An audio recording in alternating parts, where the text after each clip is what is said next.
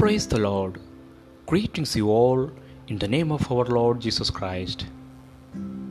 I thought for this great opportunity to share the Word of God through morning honey drops. For today's devotion, the Gospel of John, chapter 5, verse 39.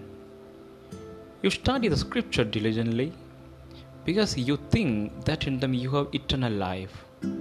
These are the very scripture that testify about me.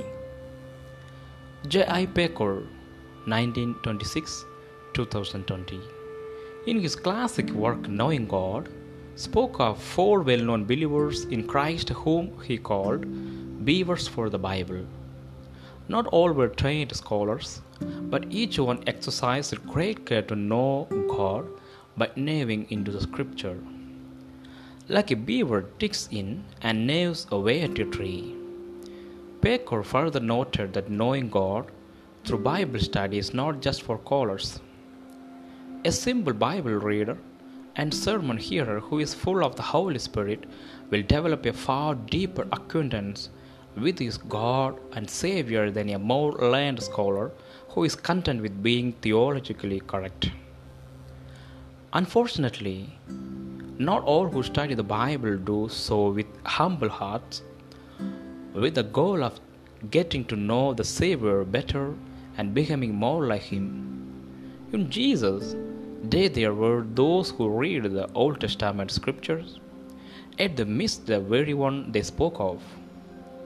You study the scripture diligently because you think that in them you have eternal life. These are the very scriptures that testify about me, yet you refuse to come to me to have life. Do you sometimes find yourself stump as you read the Bible? Or have you given up studying the scripture altogether? Bible beavers are more than Bible readers.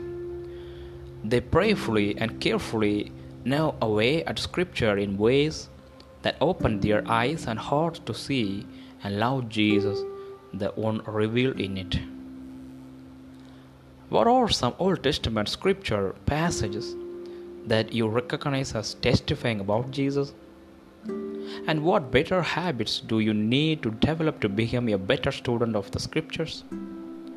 We pray. Dear Heavenly Father, open our eyes to see Jesus in all of Scripture so that we might love, obey, and serve Him more. Thank you, Lord, for everything. In Lord Jesus' name we pray. Amen. Amen. God bless you all.